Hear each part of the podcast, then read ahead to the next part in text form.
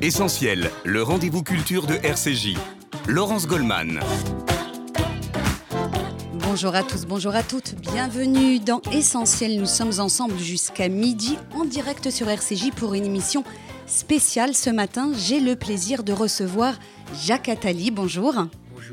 Merci d'avoir accepté l'invitation de RCJ à mes côtés pour vous interroger. Josiane Savigno, bonjour. Bonjour Laurence. Journaliste et critique littéraire que les auditeurs de RCJ connaissent bien. Jacques Attali, vous êtes avec nous pour ces histoires des médias publiées aux éditions Fayard, un ouvrage à la fois dense et passionnant qui retrace à travers mille petites anecdotes ces 5000 ans d'histoire des médias, car depuis que l'homme est homme, il communique mais aussi il échange et transmet des informations. Votre livre commence à la préhistoire avec les dessins sur les parois des grottes. Il va jusqu'à Twitter et Instagram en passant par l'invention de l'écriture, celle de l'imprimerie, la création des journaux, celle du télégraphe, du téléphone, de la radio puis de la télévision, une formidable rétrospective et analyse pour comprendre le monde d'aujourd'hui et interroger sur demain, car à travers l'histoire de l'information, ce sont aussi et surtout peut-être la liberté et la démocratie qui sont en jeu.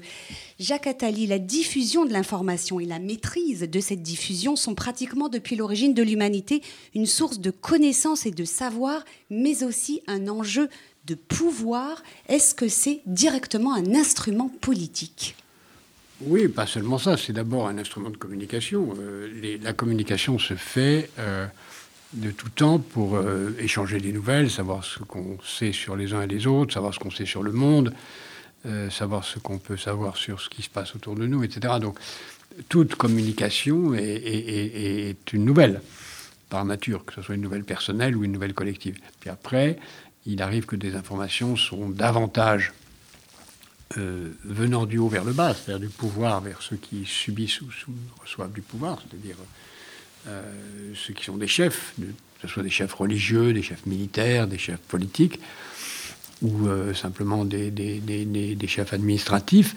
Et donc à ce moment-là, ça prend une dimension politique au sens où c'est un, une, une information qui ressemble plus à un ordre.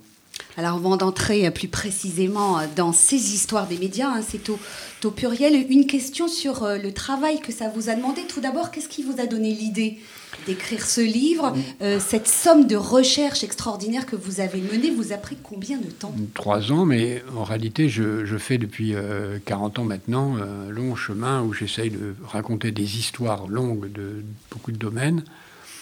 Euh, pour euh, comprendre l'avenir. Je crois qu'on ne peut pas comprendre l'avenir sans euh, le passé. Alors, sans, être exhaustif, j'ai commencé par une histoire de la musique, une histoire de l'amour, une histoire du judaïsme, une histoire de la géopolitique, une histoire des labyrinthes, une histoire de la propriété, une histoire de la mer, une histoire de l'alimentation, et bien d'autres, que je ne cite pas, une histoire du temps, etc. Bien, bien d'autres. Donc là, j'avais envie de traiter ce sujet parce qu'il me paraît à la fois essentiel et d'actualité. Le prochain, ce sera une histoire au pluriel de, l'éducation. Euh, mais la, première que j'ai faite, que j'ai traitée, c'est en fait l'histoire de la musique, puis l'histoire de la santé, et, elles sont aujourd'hui, restent d'une extrême actualité pour comprendre notre temps. Alors votre livre regorge de petites histoires hein, dans la grande histoire pour former cette grande fresque à travers les siècles. Euh, on va survoler hein, euh, toute la première partie du livre qui raconte étape après étape l'évolution de, de l'histoire de ces médias. C'est à partir du Moyen Âge hein, qu'on voit apparaître un, modèle d'information un peu plus moderne, et ce, grâce aux marchands. Oui, euh, en fait, au, départ, euh, pendant très longtemps, euh, ce qu'on en sait, c'est que c'est des ordres qui sont transmis par des prêtres ou par des princes qui affichent leurs ordres sur des pierres ou sur des parchemins, par des parchemins ou, sur des planches de bois qui donnent aussi des nouvelles parfois. Et puis, après apparaît le courrier, toujours sur, parchemin, puis sur papier, à partir du XIe siècle, et le courrier commence à circuler. D'abord le courrier des papes, puis euh, le courrier des, universités, qui circule depuis qu'on a d'ailleurs l'invention majeure qui a été la roue et le cheval, euh, bien avant. Donc le courrier circule, et puis quand le courrier circule, quand les marchands commencent à apparaître et à prendre du pouvoir, les marchands s'envoient des lettres. Euh, qu'est-ce que tu as à vendre? Qu'est-ce que tu as acheté? Quels sont les prix? Etc. Et un marchand euh, se rend compte en Italie que dans une des lettres qu'il envoie, euh, ben, il y a bien autre chose comme information que ce qui concerne simplement son, destinataire final. Donc il se dit peut-être que je peux vendre ces informations. Donc se met à recopier sa lettre, sauf les parties spécifiquement euh, personnelles de son destinataire, à 10, 15, 20 exemplaires. Il, il, propose un abonnement à des gens pour avoir des informations. Euh, il propose un abonnement à Venise sur ce qui se passe à Rome ou à, Bruges sur ce qui se passe en Provence, en Italie. Et il a des clients, des gens qui veulent savoir, parce que c'est important pour eux de savoir. Et ceci, c'est à peu près au, début du XVe siècle, avant l'imprimerie. Ce sont des, donc des, ce qu'on a appelé des avisi, des, des avis euh, qui, qui circulent ainsi. Puis évidemment, ça bascule à la fin du siècle quand on, ça peut être imprimé. José Savigno. Oui, oui, je voudrais qu'on s'arrête un tout petit peu sur Gutenberg tout de même. Donc euh, la personne physique est née en, en 1400, mais j'allais dire ce qu'il a fait a une très longue vie, peut-être Souvent, on a souvent annoncé sa mort, ça n'a pas marché, peut-être ça va, ça va marcher, mais tout de même, ça a été une révolution extraordinaire. Je veux dire, peut-être entre Gutenberg et l'Internet, il n'y a pas eu de révolution aussi, aussi massive. je pense que la radio a été une innovation très considérable. Et tout ce qui va avec, le téléphone, ça, puis la télévision a complété ce qu'a apporté la radio. Mais, c'est vrai, vous avez raison, Gutenberg, c'est une... Enfin, c'est, comme vous savez, Gutenberg, c'est pas vraiment Gutenberg. Il y a eu plein de choses qui ont été faites. Gutenberg, c'est un point de convergence d'innovation qui avait été d'ailleurs trouvé en Chine, mais ils n'avaient pas fait. La Chine savait faire des, des, des, journaux, elle aurait pu le faire, mais ce n'était pas dans l'esprit du temps en Chine de faire cela, puisque la société était extrêmement hiérarchisée, totalitaire, comme elle est encore d'ailleurs autrement. Et donc, ils n'avaient pas besoin de ça. Et donc, quand ça arrive en Europe, et quand Gutenberg, qui est un homme assez modeste, qui fait des choses simples, et qui simplement par tâtonnement, arrive à trouver la meilleure façon de, faire des caractères mobiles d'imprimerie. Évidemment, ça change tout. Et ça change tout d'abord, pas pour la presse. Le premier pour qui ça change tout, c'est l'Église. La Bible. Parce que, euh, euh, d'abord, Luther commence à imprimer des millions d'exemplaires. C'est lui qui fait démarrer l'imprimerie. Le, la, euh, ses commentaires de la Bible. Et en effet, vous avez raison de dire la vie, parce que les, quand l'imprimerie est arrivée, les, futurologues de l'époque ont fait deux prévisions. La première, c'est on va donner la Bible à tout le monde, et donc c'est bon pour l'Église. Et la deuxième, on va pouvoir généraliser l'usage du latin, et c'est bon pour l'Empire. Et donc ils ont conclu que l'Empire et l'Église allaient dominer l'Europe. C'est exactement le contraire de ce qui s'est passé. Parce qu'en effet, on a imprimé la Bible très vite. Mais les gens se sont rendus compte que ce qu'il y avait dans la Bible n'avait absolument rien à voir avec euh, ce qui était, euh, ce que disaient les prêtres. Euh, donc, ça, a entraîné la, réforme et les, contestations et tout ce qui a suivi. Et puis, si on a commencé en effet à écrire des textes en latin, très très vite, 1492, on a la première grammaire en espagnol, qui est la première langue vernaculaire, et le latin disparaît au début du XVIe siècle ce qui est intéressant pour l'avenir, parce qu'une innovation qu'on croit centralisatrice est en général décentralisatrice. Mais en effet, l'imprimerie a été un changement majeur, et c'est comme ça qu'est apparue vraiment la première presse, qui, qui, ne pouvait surgir que là où il y avait le moins de censure possible, c'est-à-dire aux Pays-Bas. Euh, un mot sur euh, le rôle qu'ont joué les marchands, hein, donc au Moyen Âge, euh, à la fin du Moyen Âge, sur la diffusion de l'information. Vous parlez des marchands juifs dans votre livre. Euh, euh, il commerce déjà euh, des deux côtés des rives de la Méditerranée et il participe à cet essor de, des échanges d'informations. Les, marchands juifs, depuis le début, depuis, depuis l'Exode et même avant l'Exode, puisqu'il y a des communautés juives tout au long de la Méditerranée des cinq siècles avant notre ère, enfin des premiers exodes, exils, s'échangent des lettres ne serait-ce que pour les affaires commerciales, mais aussi parce qu'ils cherchent à avoir des, des réponses à leurs questions jurisprudentielles euh, de chaque communauté. Les marchands transmettent des requêtes jurisprudentielles qui vont vers les centres religieux importants qui sont successivement en Babylone, euh, aux côtés de Jérusalem, en Égypte, à Cordoue, à Reims, à Troyes, etc. Comment chacun sait. Donc les marchands juifs font circuler l'information, comme beaucoup, et jouent un rôle en effet particulièrement important dans cette circulation on reste encore euh, euh, un instant sur le Moyen Âge, puisque c'est à cette époque, racontez-vous, que naissent les premières fake news, les premières fausses euh, informations, notamment ces rumeurs hein, sur la responsabilité des Juifs. Vous le racontez dans le déclenchement d'une grande épidémie de peste noire. Oui, alors il y a beaucoup de, beaucoup de, rumeurs qui circulent. C'est pas la première, j'en cite d'autres. Non, non, non, non, mais celle-là a retenu particulièrement mon attention. J'imagine, mais enfin. Il y a aussi des fake news au moment de la bataille d'Axiom euh, entre, Octave et César et Cléopâtre, qui avaient joué un rôle très important dans le résultat de la bataille. Mais c'est vrai que les mensonges, en particulier les mensonges qui vont accuser les Juifs de tous les maux, euh, commencent à circuler. Alors pourquoi à ce moment-là? Je pense que à partir du moment où, vous savez, il faut, bien se rappeler que si les Juifs viennent en Europe, au XIe siècle, j'avais écrit ça longuement et expliqué ça longuement dans mon livre sur l'histoire économique du peuple juif, c'est parce qu'il y a un début de, début de besoin de crédit. Et que parce que l'économie décolle pour des raisons de progrès technique, il faut du crédit pour investir, mais que dans la religion catholique, euh, le crédit est interdit. interdit. Donc, on dit aux Juifs, vous venez si et seulement si vous êtes prêteur. Ce pas les Juifs qui ont envie d'être prêteurs, c'est la condition qu'ils soient là. Et naturellement, comme dans l'humanité, l'humanité déteste toujours celui à qui elle doit quelque chose pour se donner une bonne raison de ne pas le rembourser, s'installe la, haine des Juifs et donc on invente toute une série de raisons de ne pas les rembourser, y compris des fausses nouvelles. Alors, ce qui est très intéressant, Jeannette Savigno, vous avez une. Allez-y. existe depuis la nuit des temps, simplement. Ce qui, a, ce qui a changé, c'est la manière de les diffuser. C'est pour ça, ce dont on a parlé tout à l'heure. Euh, euh, une des périodes également très intéressantes dans l'expansion euh, de la presse, c'est le XVIIIe siècle, puisque c'est à cette époque qu'apparaît véritablement le métier de journaliste, en corollaire avec la création de la presse libre, qui va avec l'avènement de la démocratie.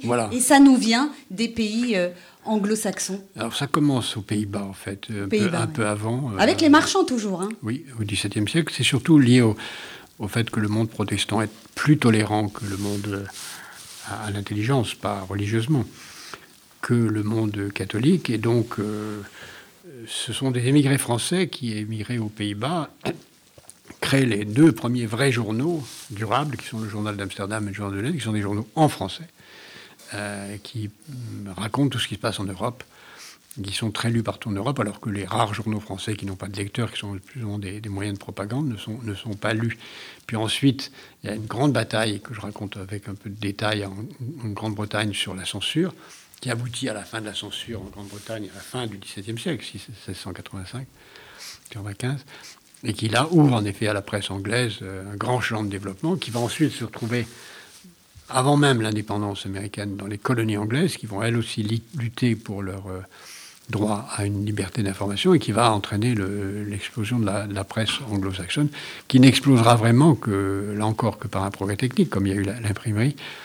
Il y a une invention qui va jouer un rôle majeur au début du 19e siècle, c'est la rotative, qui va permettre de produire beaucoup plus de journaux et de faire s'effondrer le le prix du journal.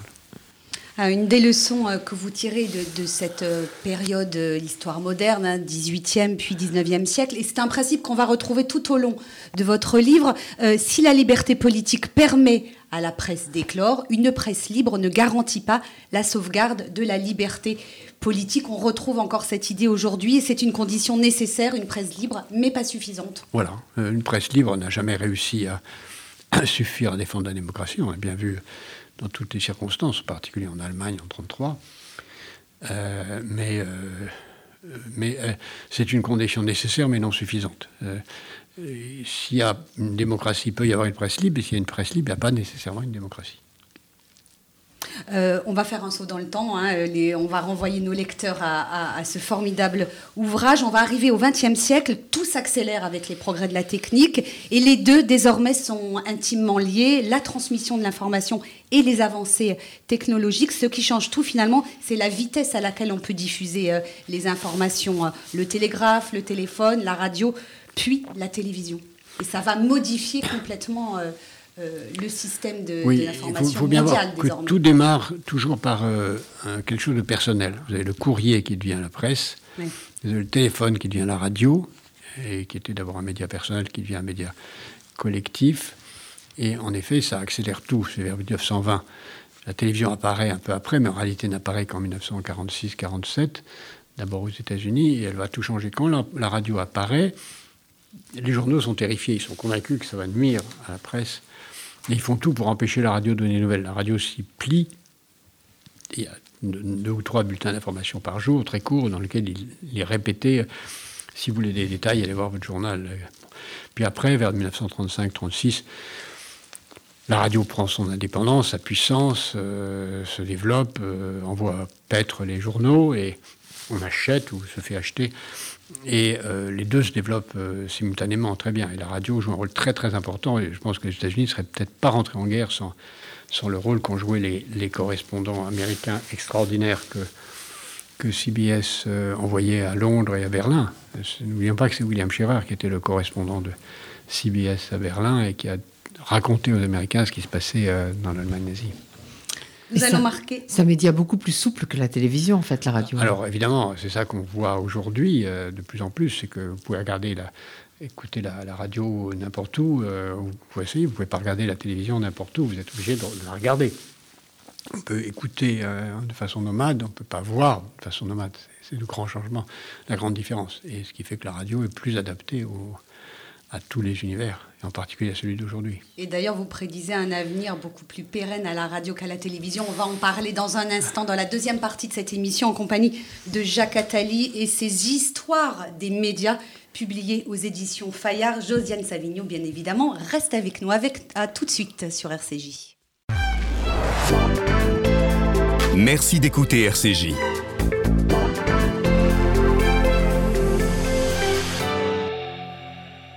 Retour dans Essentiel sur RCJ avec un invité exceptionnel aujourd'hui, Jacques Attali, qui publie Histoire des médias, histoire au pluriel aux éditions Fayard. Josiane Savigno est avec nous. Je vous laisse la parole, Josiane. Merci. Ben, on parlait de la radio, justement, Jacques Attali, qui est un média qui, moi, euh, me plaît beaucoup.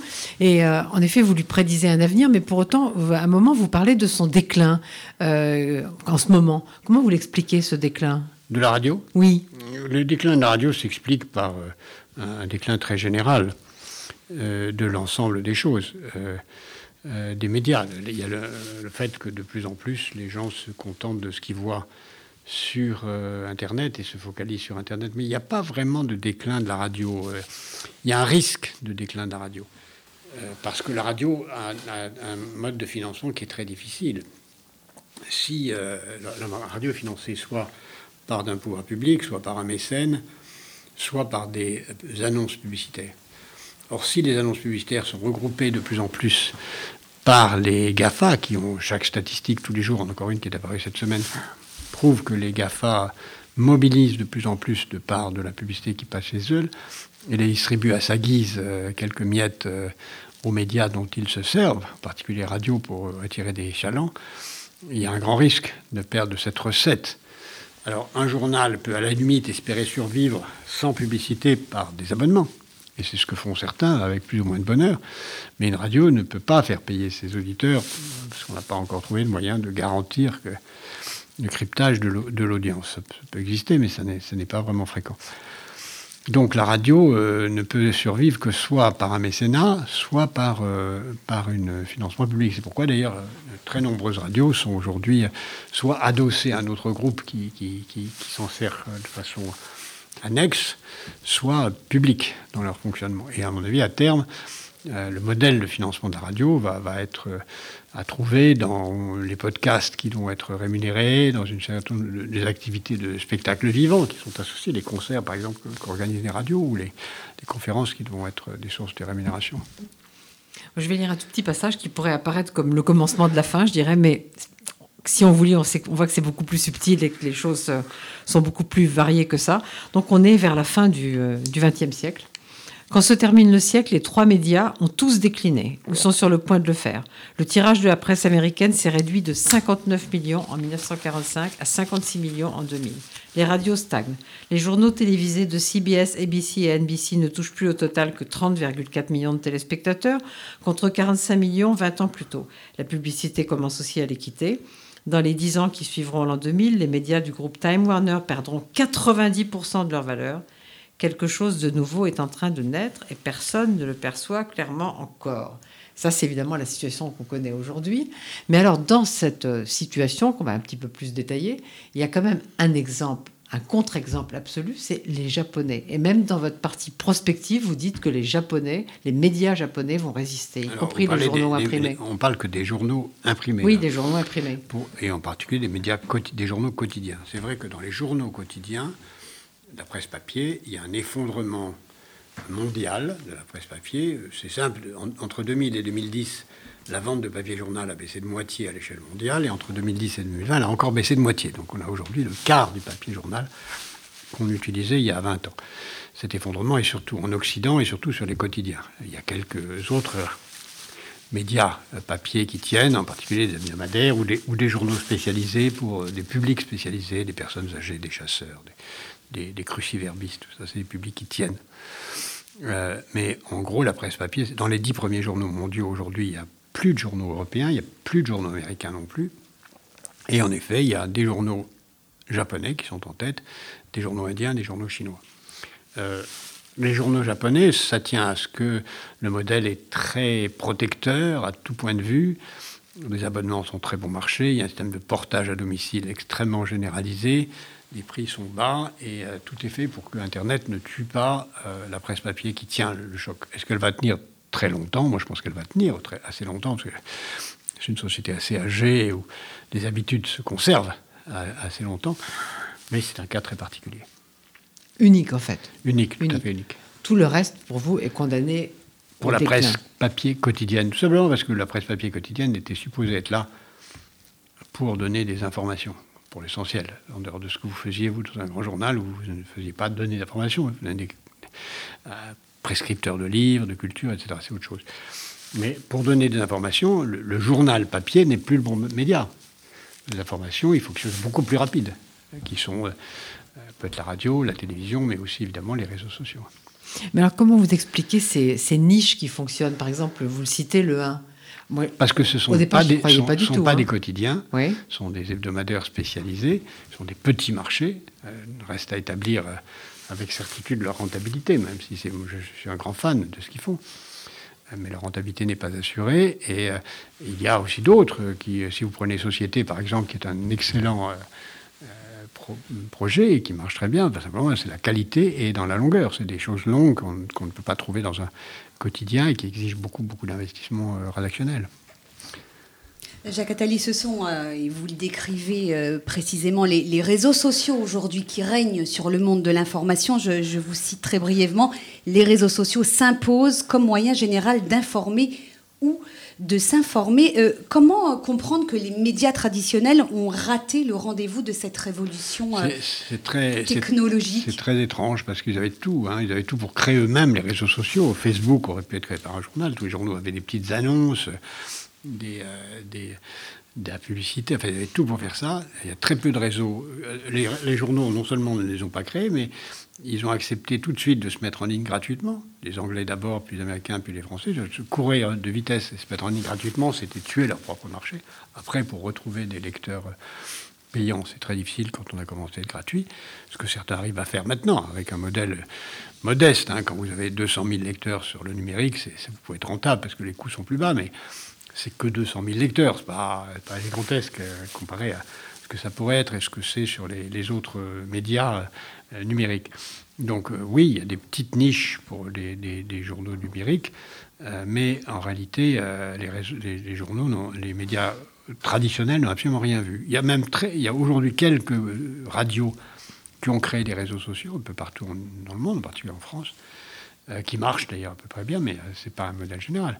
En général, chaque média est resté dans son domaine et il a fallu que ce soit des gens de l'extérieur. Le grand danger, on en parlera peut-être tout à l'heure, de ce qui se passe maintenant, c'est que les réseaux sociaux ont tellement de moyens que dès qu'elle voit surgir une innovation qui pourrait la concurrencer, comme c'était le cas euh, quand les journaux ont vu apparaître euh, Facebook et autres, normalement, euh, Facebook aurait dû être immédiatement racheté par le New York Times ou CBS. Et pourquoi ça ne s'est pas passé Ils n'ont rien, rien, vu venir. Ils les ont laissés se développer. Vous voulez dire qu'ils ont méconnu la puissance que ça allait avoir C'est pour ça que je, quand vous avez donné en lisant ce passage ce qui se passait en l'an 2000, en l'an 2000, personne ne voyait les réseaux sociaux. Les réseaux sociaux avaient commencé à se développer 20 ans plus tôt. Oui, c'est pour ça que vous dites que quelque chose est en train de naître qu'on n'a pas vu. C'est un, peu comme les dents de la mer. Il y a un truc qui est en train de surgir du fond de la mer que personne ne voit.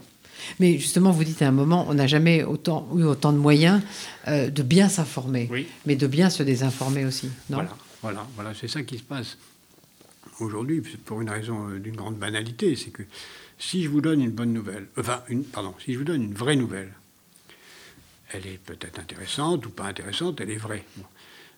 Partant d'une vraie nouvelle, je peux construire 50 fausses nouvelles qui sont voisines, mais qui sont fausses. Sur les 50, c'est bien le diable, au sens propre, s'il n'y en a pas une qui est plus intéressante, plus alléchante, plus accrocheuse que la vraie. Et donc, forcément, la fausse nouvelle qui va tuer la vraie, comme les variants qui tuent le, virus. Donc, par nature, par définition même, les fausses nouvelles vont être beaucoup plus accrocheuses. Il y aura toujours une fausse nouvelle plus accrocheuse qu'une vraie. Et c'est pour ça qu'on part dans le délire de, du mensonge. Et cette défiance euh, aujourd'hui euh, vis-à-vis des médias, euh, comment il faut la comprendre? Est-ce que c'est en raison de cette prolifération de nouvelles dans tous les sens que plus personne ne maîtrise et finalement ne sait plus discerner le vrai du faux Ou est-ce que c'est une défiance, j'ai envie de dire, envers les institutions, envers les élites qui traditionnellement, et vous le décrivez très bien dans votre livre, possédaient et contrôlaient les médias? Parce que finalement, on est dans le paradoxe, en fait. On n'a jamais eu autant d'informations à notre disposition et en même temps, euh, tout le monde se défie des infos des autres. Oui, parce que c'est un des grands, une grande bataille qui est à venir. C'est une bataille qui existe depuis toujours dont on parle depuis le début. C'est la bataille contre les fausses nouvelles. Qu'est-ce qui est vrai, qu'est-ce qui est faux? Il est essentiel d'enseigner la distinction entre vérité, croyance et opinion, qui sont trois choses différentes. Euh, il est essentiel de l'enseigner dans les écoles de journalisme, mais aussi à l'école. À l'école, on doit enseigner ce qui est vrai, ce qui est une opinion et une croyance, qui sont encore une fois des choses différentes.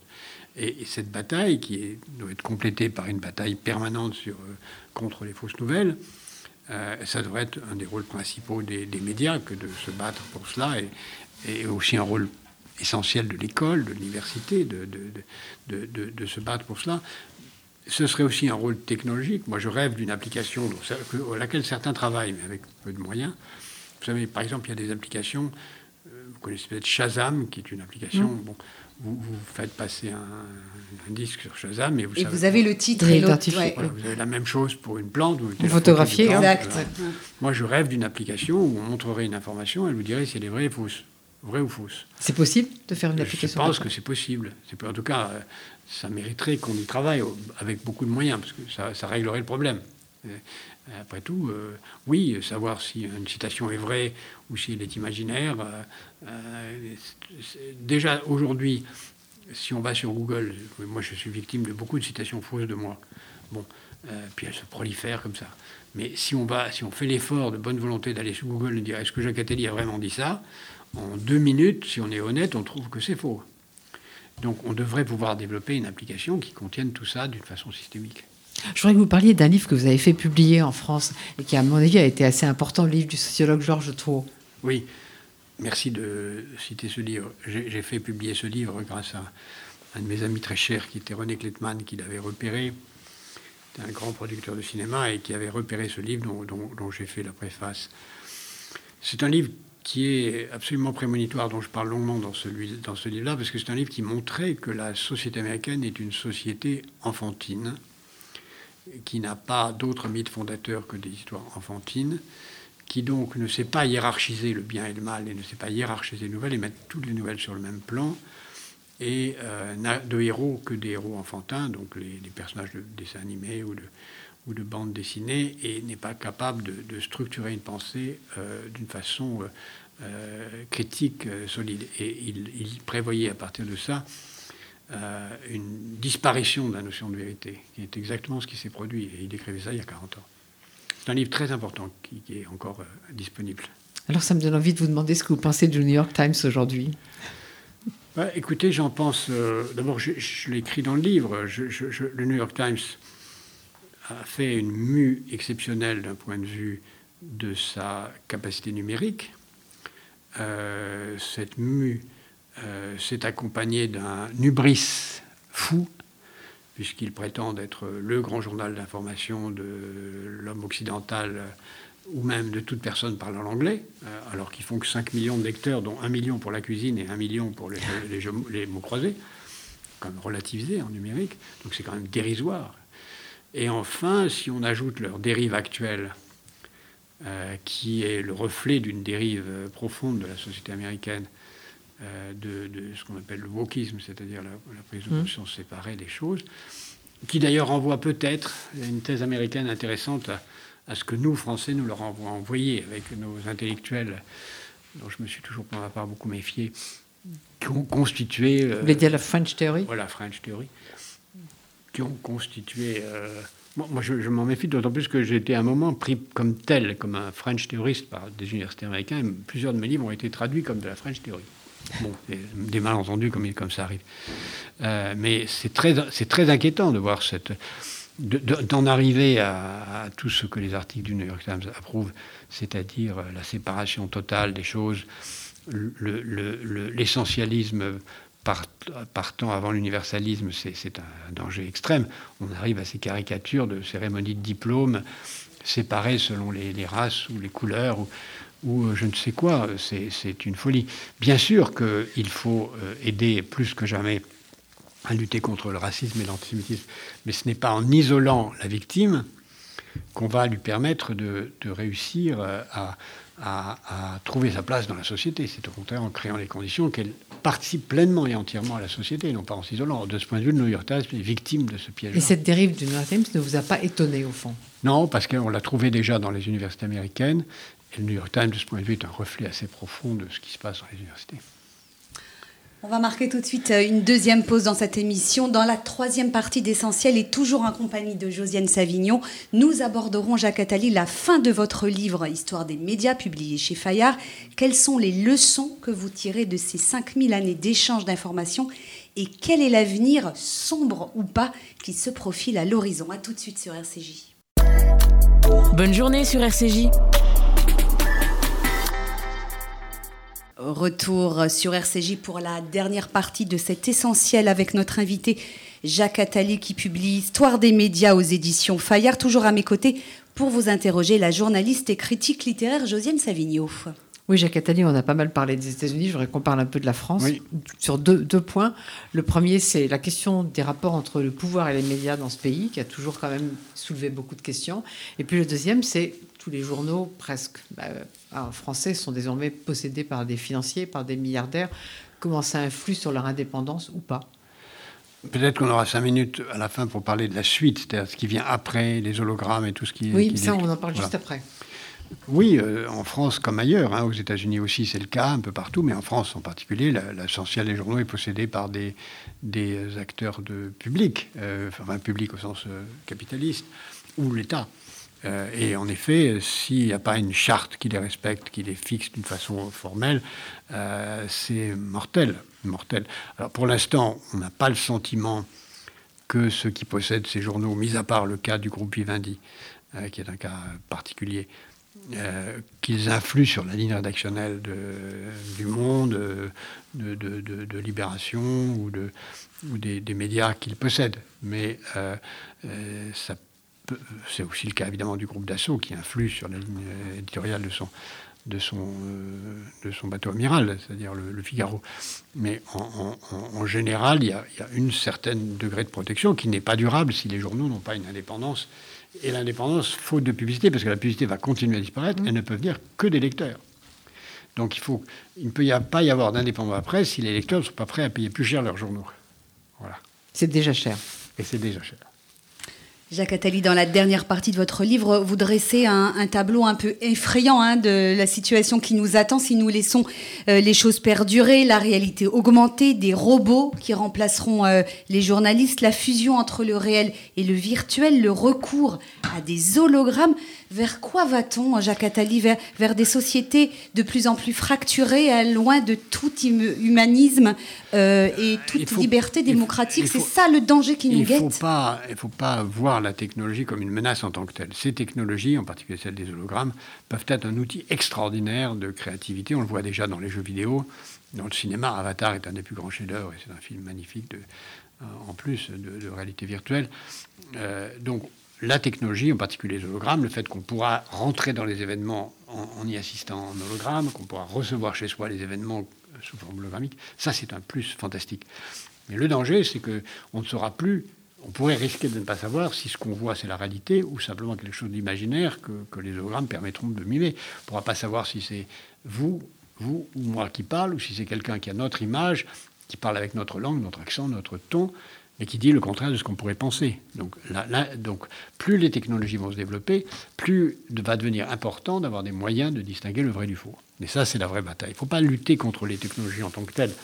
Il faut lutter contre ceux qui les utilisent d'une façon addictive et donc faire tout pour que les réseaux sociaux actuels ne monopolisent pas les nouvelles technologies, en particulier celles qui viennent, mais qu'elles puissent se développer à l'extérieur des, des, réseaux actuels et que euh, qu'on puisse développer les moyens de, vérifier si l'hologramme qui représentera Josiane est vraiment de la part de Josiane, qui s'exprime parce qu'elle veut, avec les mots qu'elle souhaite mettre, ou si c'est quelqu'un qui limite et qui ment. Alors il y a des moyens hein, pour s'en sortir et c'est peut-être l'enseignement euh, fondamental de ce livre. La connaissance de l'histoire nous permet de tirer des leçons pour l'avenir. De ces 5000 années d'histoire des médias, vous dégagez des constantes euh, qui forment, dites-vous, comme des lois de l'histoire des médias sur lesquelles on peut s'appuyer pour inverser la tendance. Vous êtes optimiste hein, finalement. Hein. Non, je ne suis pas optimiste, j'essaie de donner des outils d'action. Moi je suis ni optimiste ni pessimiste dans la vie, j'essaie toujours de voir ce qu'on peut faire pour agir. Optimiste dans le sens où euh, si l'homme s'empare... Euh, voilà, je suis, positif. il y a quelque chose qui me plaît beaucoup dans, votre prospective, c'est enseigner l'art de s'informer. Mais ça, voilà. c'est assez complexe et subtil. Et réhabiliter le métier de journaliste. Le métier de journaliste est fondamental et, et il faut apprendre à s'informer. Il faut apprendre aussi à ne pas s'informer, c'est-à-dire couper couper les réseaux, s'isoler, avoir un esprit critique, la célèbre phrase juive, euh, et pourquoi pas, pourquoi pas, euh, euh, être toujours en situation d'esprit critique, c'est tout à fait fondamental, et ça, ça exige en effet un esprit critique, il suppose d'abord une diversité de sources d'information, une culture personnelle qui, qui, qui, qui vient avec l'école, et euh, la capacité à douter euh, et ne pas s'enfermer, ne pas s'enfermer non plus dans un cercle que les réseaux sociaux vous proposent de gens qui sont d'accord avec vous. C'est ça, oser se confronter aux opinions contraires des autres, c'est ça en, vérité. Euh, le, et c'est le fondement de la démocratie, la, confrontation des idées dans un cadre démocratique. c'est ça ce qui nous manque aujourd'hui. Et, et, la capacité intérieure à reconnaître que l'autre a raison. Mais justement, par rapport à ça, on est dans une période très difficile. Très difficile. On est plutôt dans une période extrêmement plutôt, sombre. Plutôt préférer l'injure au débat, etc. c'est quand même très complexe. On très je ne crois pas non plus à la fin de l'histoire. Je suis plutôt, sur la, ligne de ce que vous êtes dans positif, voir comment on peut inventer l'avenir. Mais la période est délicate. Très délicate. Très délicate. Euh, en France en particulier, on est... Euh, on n'est pas loin d'une défaite de la pensée, d'une défaite de la démocratie, d'une victoire des, pulsions les plus sombres de notre histoire qu'on a déjà connues et qu'on pourrait reconnaître bientôt, reconnaître bientôt, ou reconnaître bientôt. Euh, et euh, il faut pour ça euh, faire très attention à défendre la, vérité comme source essentielle de la démocratie. Dans le dernier chapitre de, de, votre livre, vous posez une question que faire? Et vous citez Karl Marx je dis cela en espérant seulement sauver mon âme. Euh, oui, parce que c'est. On s'y attendait pas en fait un peu. Non, mais Karl Marx, j'ai écrit sa biographie avec plaisir et passion parce que c'est un personnage magnifique qui n'était pas marxiste comme beaucoup peu de gens le savent et, euh, et qui en effet, en répondant à, une demande du Parti socialiste allemand qui demandait un commentaire sur son programme, lui a répondu à un texte d'une extrême violente critique contre ce texte, mais il a, conclu par une petite phrase en latin manuscrite Dixi et salvavi animam meam, ce qui veut dire je dis ça, mais je ne pense pas une seconde que vous allez appliquer ce que je vous dis, et je dis ça pour sauver mon âme. Alors, il y a un peu de ça, j'écris ça, mais je suis quand même plus, plus positif que, que, que, Marx. Est-ce que vous l'avez écrit ce livre pour sauver votre âme? Non, pas seulement. Un peu quand même? Un peu quand même. Pour sauver l'annonce, peut-être. Voilà. Une dernière question. quel rôle joue ou entend jouer Jacques Attali aujourd'hui dans, notre société si complexe Le même que j'ai toujours voulu jouer, c'est-à-dire d'un intellectuel engagé qui essaie d'expliquer et, d'agir. J'essaie d'agir aujourd'hui par les, différentes fondations que je préside. Et j'ai essayé, quand les circonstances se sont proposées, d'agir en politique, mais euh, toujours en gardant ma distance, toujours en étant un intellectuel libre, même en étant au, plus près d'un homme politique important qui était président de la République, en gardant ma liberté d'écrire, de publier des livres. Et, et de penser librement et de reconnaître que. Il y a eu un fameux verbatim qui a fait, qui a fait débat. Et quel est votre prochain livre, justement? J'écris, je publie dans un mois, je ne peux pas dire que j'écris parce que j'ai donné le bon à tirer hier, un petit livre de souvenirs sur le 10 mai 81 qui s'appelle Il y aura d'autres jolis mois de mai. Voilà. Ça, c'est optimiste. oui.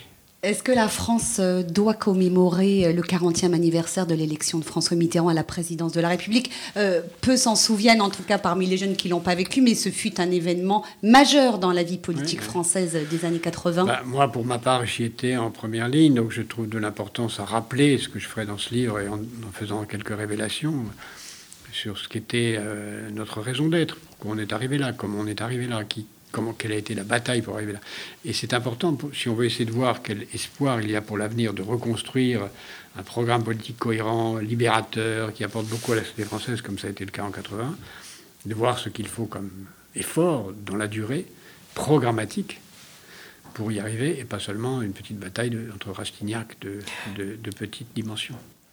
Merci infiniment, Jacques Attali, d'être venu nous rendre visite sur RCJ pour nous parler de vos histoires des médias c'est publié aux éditions Fayard, un livre passionnant, hein, à lire absolument pour comprendre, essayer de comprendre en tout cas ce monde si complexe dans lequel... En tout cas, aucun journaliste ou aucune personne voulant être journaliste ne doit faire l'économie de ce livre. Absolument, je pense que ça devrait être lu euh, dès le premier jour dans toutes les écoles de journalisme. Merci beaucoup.